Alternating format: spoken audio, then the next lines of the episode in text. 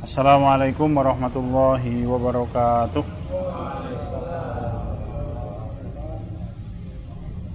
Alhamdulillahi rabbil alamin. Innal hamdalillah nahmaduhu wa nasta'inuhu wa nastaghfiruh. Wa na'udzu billahi min shururi anfusina wa min sayyiati a'malina. May yahdihillahu fala mudilla lahu wa may yudlilhu fala hadiya lahu. وأشهد أن لا إله إلا الله وحده لا شريك له وأشهد أن محمدا عبده ورسوله الذي لا نبي ولا رسول بعده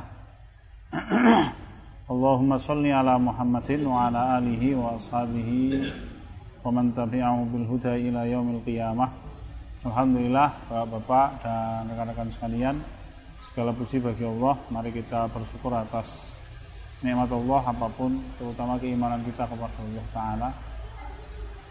Kita lanjutkan materi kita setelah sebelumnya kita bahas tentang makna Ar-Rahman Ar-Rahim, Sekarang kita akan membahas firman Allah Subhanahu wa taala yang mana Allah taala menyebutkan tentang salah satu sifat Allah Subhanahu wa taala dipun sebatakan wonten ing surat Toha ayat kelima. Allah Ta'ala menyebutkan di dalam surat Toha ayat kelima Ar-Rahman alal arsistawa Dialah Allah Ta'ala yang maha pengasih alal arsistawa yang beristiwa di atas arsnya pembahasan tentang istiwanya Allah di atas ars ini nanti membedakan kaum muslimin dengan orang-orang yang mempunyai keyakinan wahdatul wujud. Jadi orang-orang yang meyakini bahwa Allah Ta'ala ada di mana-mana itu biasanya kemudian bentuk hulu, bentuk melampaui batasnya sampai ke dalam pemahaman bahwa Allah Ta'ala itu bergabung dan menyatu dengan tubuh hamba Nanti sebagian orang yang lain mungkin saja dia tidak menetapkan bahwa Allah menyatu dengan tubuh hambanya karena kalau ini diyakini oleh seseorang maka dia telah menyekutukan Allah Ta'ala. Nanti ada bentuk yang lain yaitu meyakini bahwa Allah itu ada di semua tempat.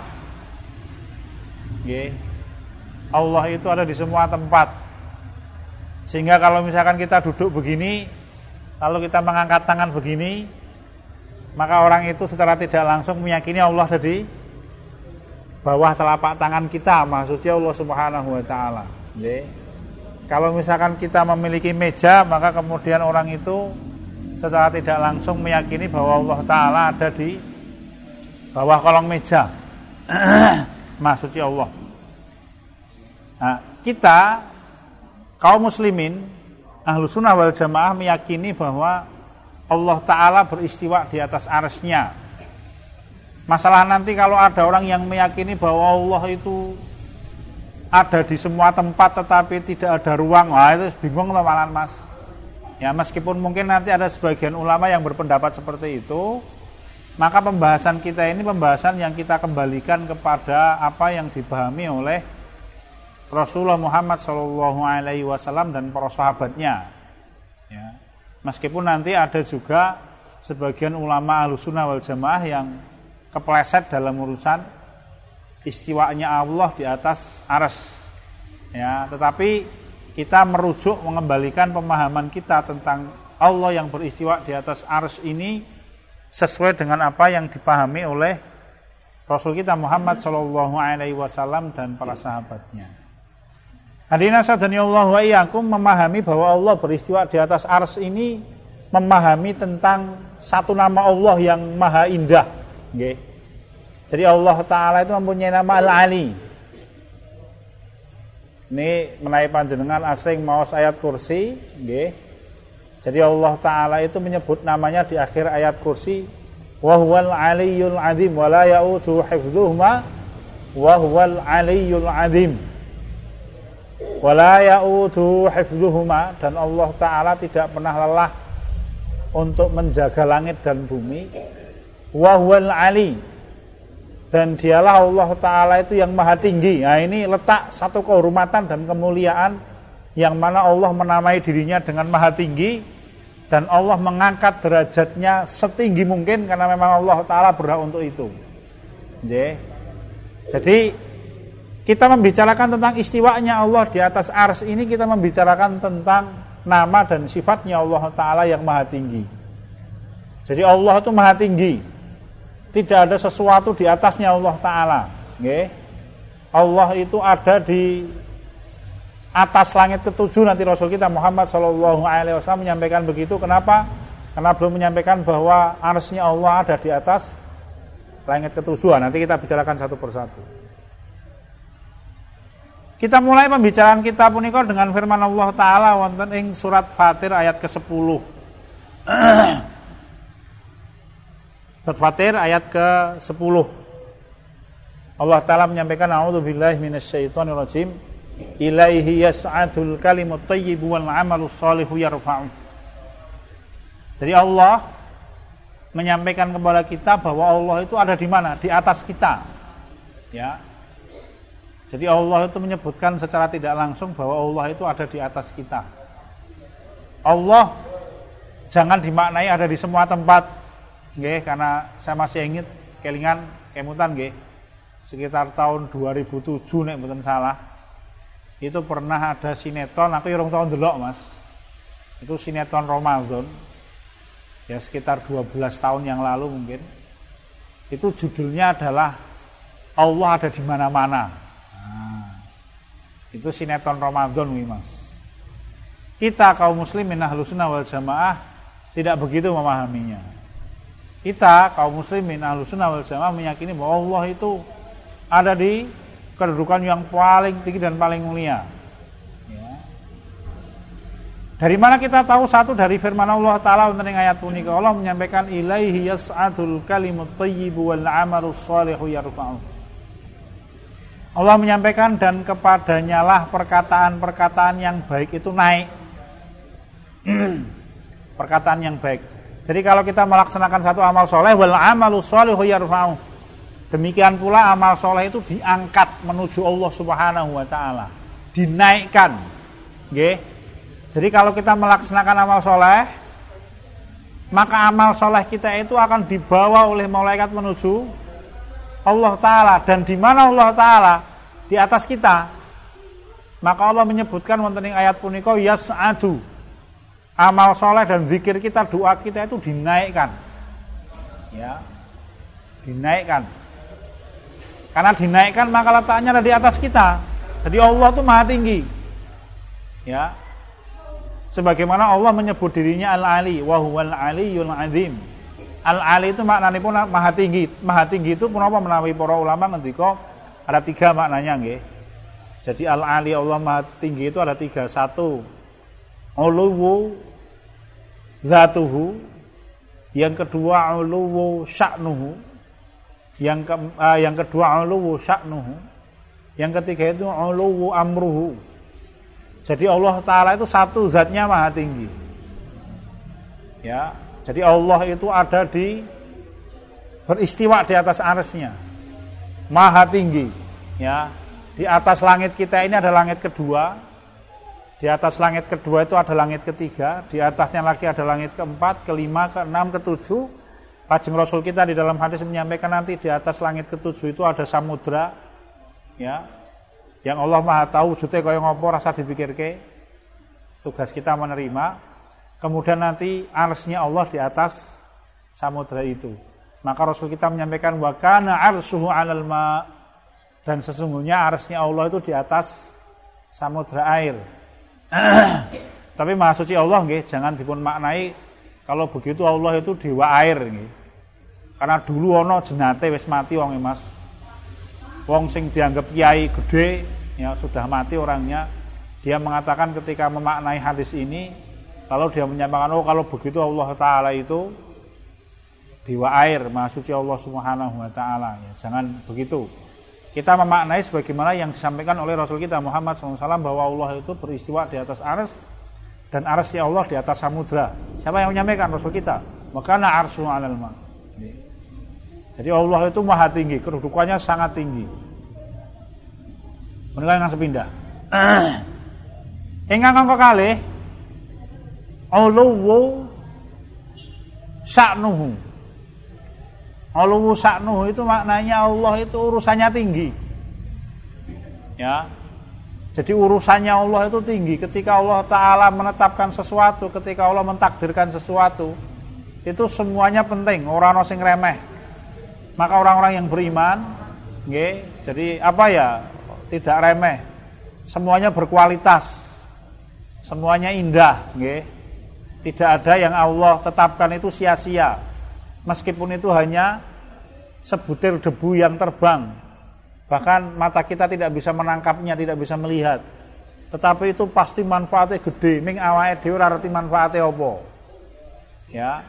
Maka orang-orang yang beriman itu ketika melihat langit, bumi, penciptaan langit dan bumi, kesimpulan mereka Rabbana ma khalaqta hadza batila subhanaka wa qina adzaban. Wahai Allah, tidak ada perkara yang kau ciptakan ini sia-sia. Jadi semuanya mesti ada manfaatnya dan semuanya itu pasti berguna. Masalah kita belum tahu gunanya apa dan manfaatnya apa itu urusan lain. Ya. Jadi apa pun yang Allah ciptakan tidak ada yang sia-sia. Semuanya penting dan semuanya urusannya besar. Ini yang kedua, sya'nu. Kemudian yang ketiga, Allah Maha Tinggi itu ulu amruhu, ajarannya Allah. Jadi ajarannya Allah itu tinggi. Apa maknanya tinggi? Tidak ada ajaran Allah itu remeh.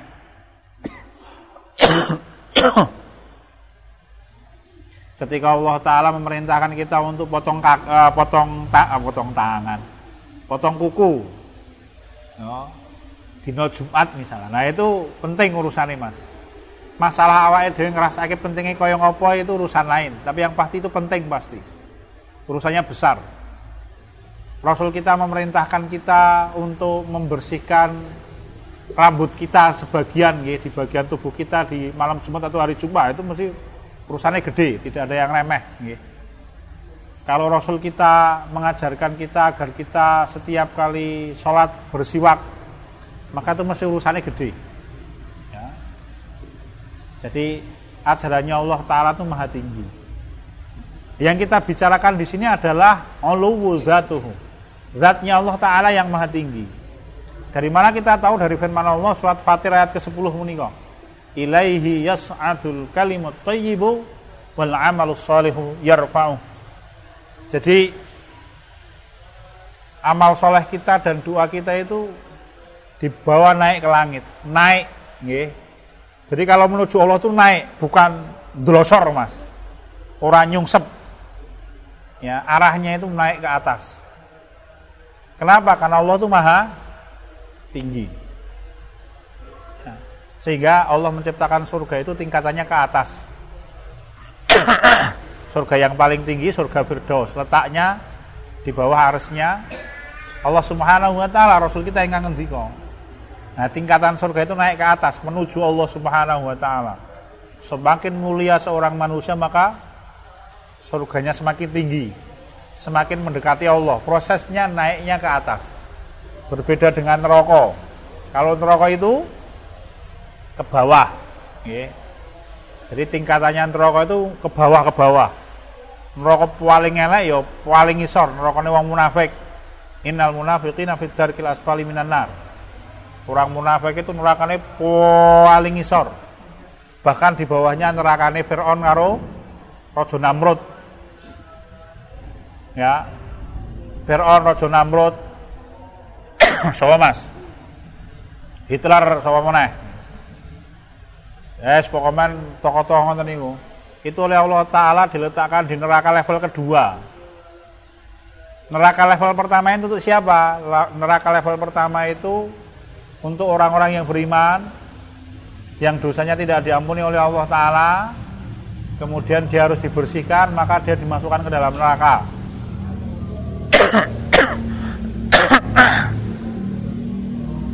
Ini neraka paling ringan.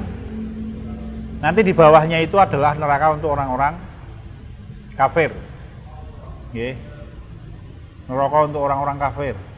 Yos model Fir'aun, Abu Jahal, Abu Lahab, sakonco kancane itu diletakkan oleh Allah di neraka level kedua. Nanti neraka yang paling elek itu neraka yang paling bawah. Untuk siapa itu? Untuk orang-orang munafik. Sampai Allah menyampaikan innal munafiqina fid darkil asfali minan nar. orang munafik itu nerakanya paling isor. Nanti di dalam hadis yang lain Rasul kita dalam hadis Rasul kita menyampaikan bawahnya api kemudian atasnya ditutup pakai api oleh Allah Subhanahu wa taala. Kalau neraka yang lain ya itu atasnya nggih kalau orang dilemparkan dari neraka dari jembatan ke neraka jahanam itu melayang-layang. Jadi ke atasnya itu gampangannya bolong, Mas. Ya. Tetapi kalau nerakanya orang munafik itu di atasnya api. Jadi nerakanya api ditutup oleh Allah taala pakai api. Kenapa ini? Karena orang munafik itu orang yang paling susah diidentifikasi. Nek Fir'aun ini cetopret jengane kafir, gitu. Raja Namrud, Abu Jahal. Tapi kalau orang munafik itu ya tampilannya tampilan orang Islam, tetapi kebenciannya kepada Islam, kepati-pati kita mohon perlindungan kepada Allah. Di dalam hadis Rasul kita Muhammad Wasallam menyampaikan tentang tingginya Allah Taala Maha Tinggi. Beliau menyampaikan di dalam hadis yang diwakilkan oleh Imam Ahmad, alladzina yadzukuruna min jalalillahi min tasbihihi wa takbirihi wa tahmidihi wa tahlilihi yata'atafanna haulal arsh lahunna dawai kadawin nahal yadhkuruna bi sahibihinna ala yuhibbu ahadukum alla yazalu aun indallahi syai'in yadhkuru bi Rasul kita Muhammad Shallallahu alaihi wasallam menyampaikan bahwa di sekitar Allah itu banyak sekali malaikat yang mereka selalu memuji dan berzikir Nggih. Tidak ada malaikat kecuali setiap detik kehidupannya adalah berzikir. Entah bertasbih, entah bertakbir, entah tahmid, entah tahlil. Ya ta'atofanna haulal ars. Mereka tawaf di sekitar arsnya Allah Ta'ala yang maha tinggi itu. Ya. Jadi malaikat itu letaknya di mana? Mereka penghuni langit. Jadi langit kedua itu dihuni oleh malaikat, langit ketiga, langit keempat, langit keenam, sampai langit ketujuh. Itu tempat tinggalnya para malaikat alaihi salam. Ya. Dan mereka kemudian tawaf di sekitar arsnya Allah Subhanahu wa taala. Jadi letaknya ada di atas kita, maha tinggi Allah Subhanahu wa taala punika. Sebenarnya jangan memaknai Allah ada di semua tempat. Memang nanti ada sebagian ulama halusna wal jamaah yang kepleset dalam urusan ini ya. Tetapi sekali lagi kita kembalinya kepada apa yang disampaikan oleh Allah Taala dan Rasul kita Muhammad Shallallahu Alaihi Wasallam. Kemudian sahabat Ibnu Mas'ud radhiyallahu anhu ketika beliau menceritakan ini mungkin tafsir dari firman Allah Fatihah ayat ke-10 itu ilayya sa'atul kalimut thayyib wal 'amalu shalih yarfa'u. Sahabat Ibnu Mas'ud itu menyampaikan innal abdal muslima idza qala subhanallah wa bihamdih alhamdulillah wa la ilaha illallah Allahu akbar tabarakallah akhadhahunna malakun faja'alahunna tahta janahi thumma sa'ada bihinna ila sawa fala ala jam'in minal malaikati ila istaghfaru liqailihinna hatta yaji'u wajhar rahman azza wa. Sahabat Ibnu Mas'ud itu menyampaikan, siapa pun orang manusia yang tinggal di dunia ini mengucapkan subhanallah, alhamdulillah, wala ilaha illallah, Allahu akbar, ya tabarakallah, maka akan ada seorang malaikat yang segera mengambil ucapan itu kemudian diletakkan di bawah sayapnya ada, kemudian dia ke mana? Naik ke langit menuju Allah Subhanahu wa taala. Ya. Jadi sekali lagi Allah di mana? Allah di langit. Ya, di atas langit sana. Apa? Allah taala istiwa di atas arsnya. Sekali lagi hadis-hadis Rasul, perkataan para sahabat menyampaikan kepada kita bahwa Allah itu ada di arasnya, Allah beristiwa di atas aras, naik ke langit. Sekali, sekali lagi jangan memaknai Allah ada di mana-mana, ada di semua tempat. Ya. Nah itu nanti akan membawa manusia kepada dua sikap yang tidak baik. Satu kalau berlebih-lebihan maka dia nanti menyatakan Allah wahdatul wujud dengan hambanya ini syirkul akbar kalau tidak maka dia nanti akan jatuh kepada sikap menghinakan Allah secara tidak langsung. Ya, begitu. Cekap mas meskipun masih banyak ini pun binjang mawon kita laksanakan pekan depan. Ya. Insya Allah masih banyak materinya. Yang penting pertemuan malam hari ini ada nih, sehingga tetap majelisnya ada sehingga panjenengan nanti pulang ke rumah ada ilmu yang bisa dibawa. Sekian dan demikian. Karena nanti kalau saya lanjutkan entek dan suara masih ngisi pengawasan di tempat lain ini. Sekian dan demikian. Alhamdulillahirobbilalamin. Tutup langsung mas. Ada pengumuman. Ngoten nggih, kita tutup dengan doa kafaratul majlis. Subhanakallahumma wa bihamdika asyhadu an la ilaha illa anta astaghfiruka wa atubu. Assalamualaikum warahmatullahi wabarakatuh.